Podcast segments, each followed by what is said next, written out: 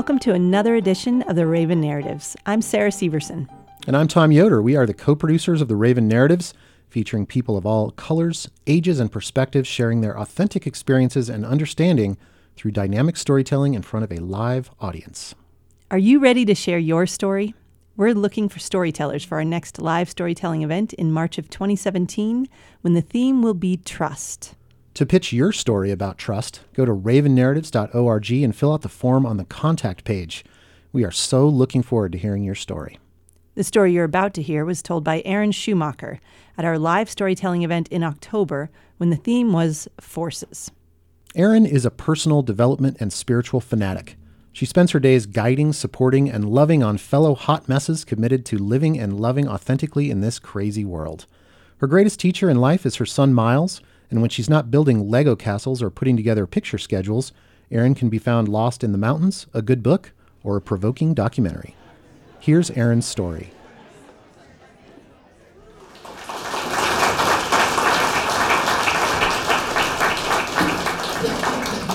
Wow.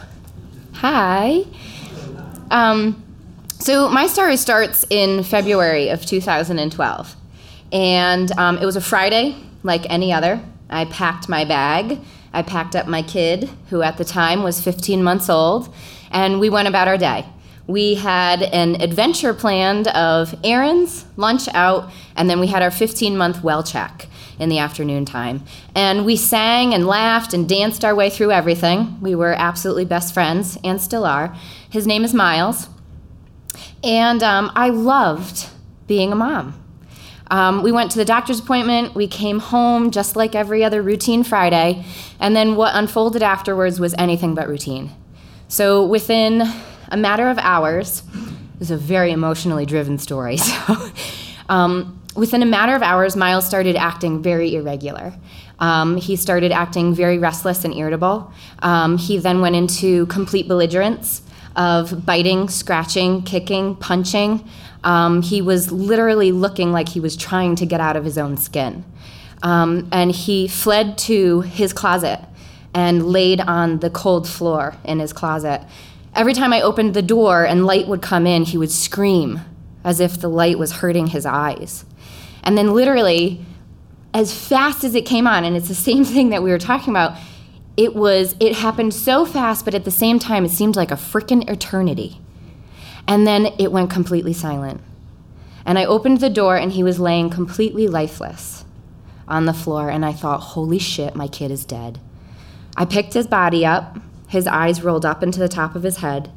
I felt his head, and he was on fire. I called the pediatrician at the time, and she said, It's probably a typical reaction from his vaccinations. Give him some Tylenol and put him in a lukewarm bath.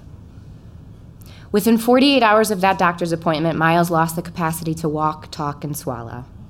On Monday, we found ourselves in the Children's Hospital for a brain MRI and a myriad of testing to try and figure out what had happened. They also wanted to rule out a stroke or a seizure, and all of the testing came back normal, negative, and no findings we were sent home. The doctors told us it was a phase and that it would pass. Three months came and went, and when Miles was 18 months of age, he was very low functioning, nonverbal autistic. He was incessantly banging his head against the wall. He was ripping his eyelashes out of his eyes and chewing the skin off of his arm. It took two of us to restrain him to the ground and syringe pureed food into his body so that he would continue to eat. I had a 30 second window to get my child in a diaper and in the car when he would turn purple around the lips and completely pass out. My life became complete crisis management. I lost all semblance of a normal life, all semblance of a normal parenting experience, and became a parent to a significantly special needs child literally overnight. It took a massive toll on our relationship and my family and quite literally, excuse me, I questioned whether I was going to be able to make it through this. So, long story short, is I repeatedly brought him back to the doctor's office, desperate for validation, for answers, for guidance. And finally, the pediatrician took me aside and said to me, In my professional opinion, I perceive you as being an overly, overly paranoid first time mother who is inducing anxiety in her child and if you backed away, you would probably see an improvement in his symptoms.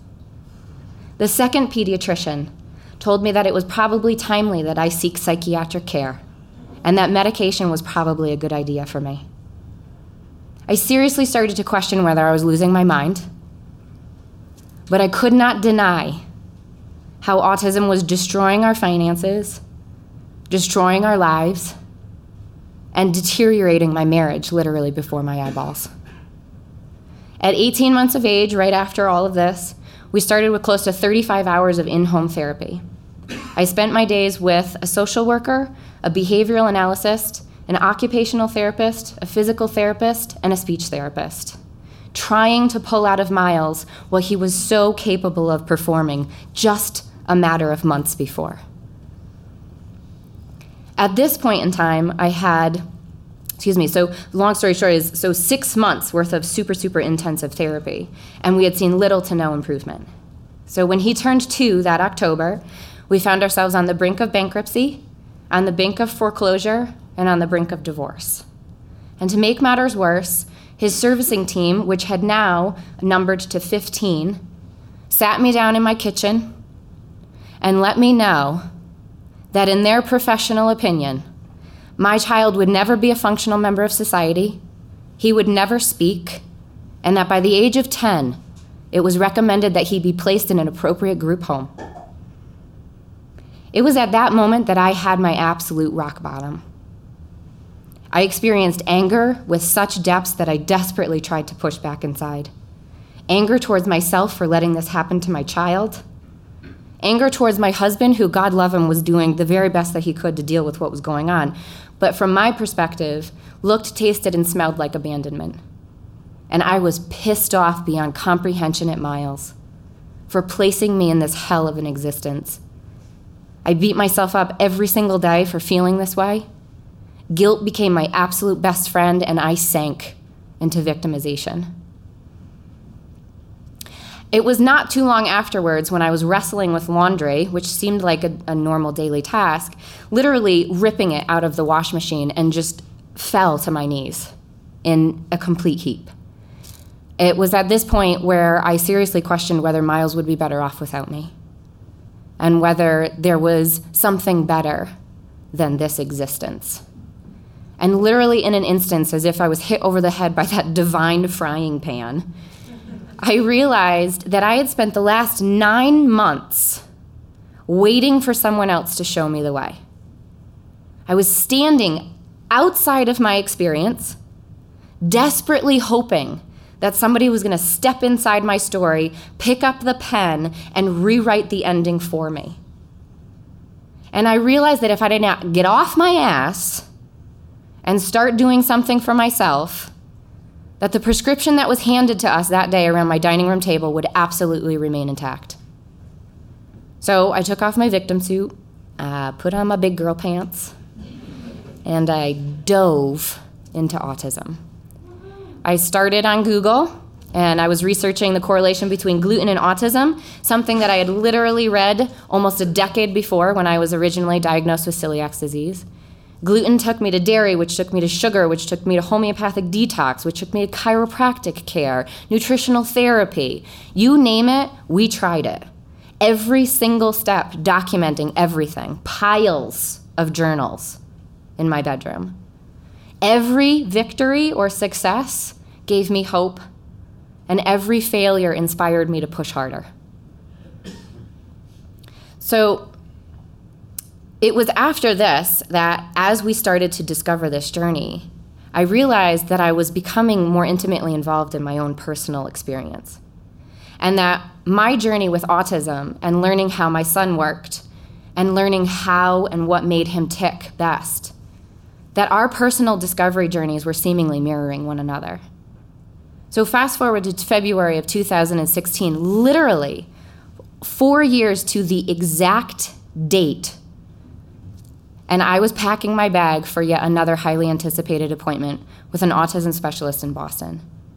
I sat that morning sweating in places I didn't even know possible.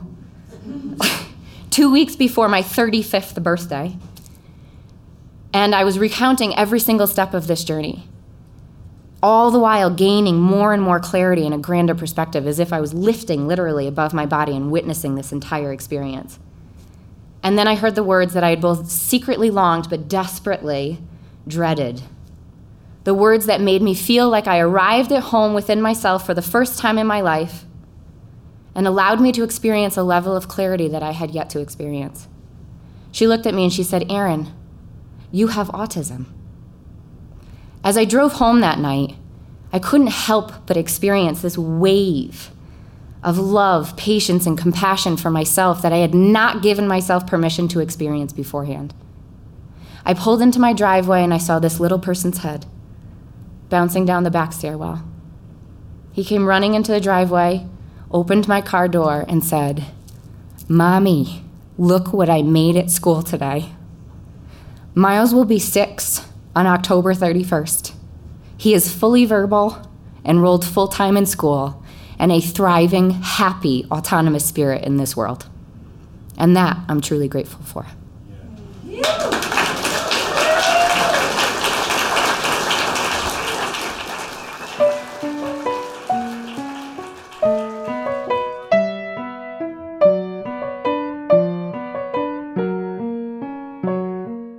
Thanks, Erin, for telling that story.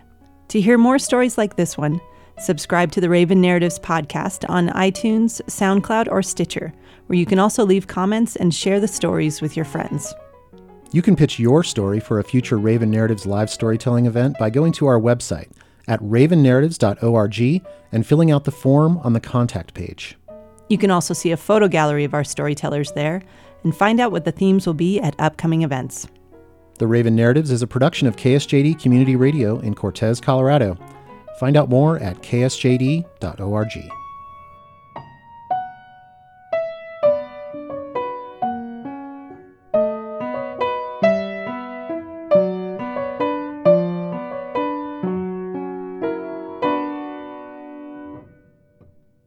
Support for the Raven Narratives comes from Red Scarf Shots Photography Studio in Durango, Colorado.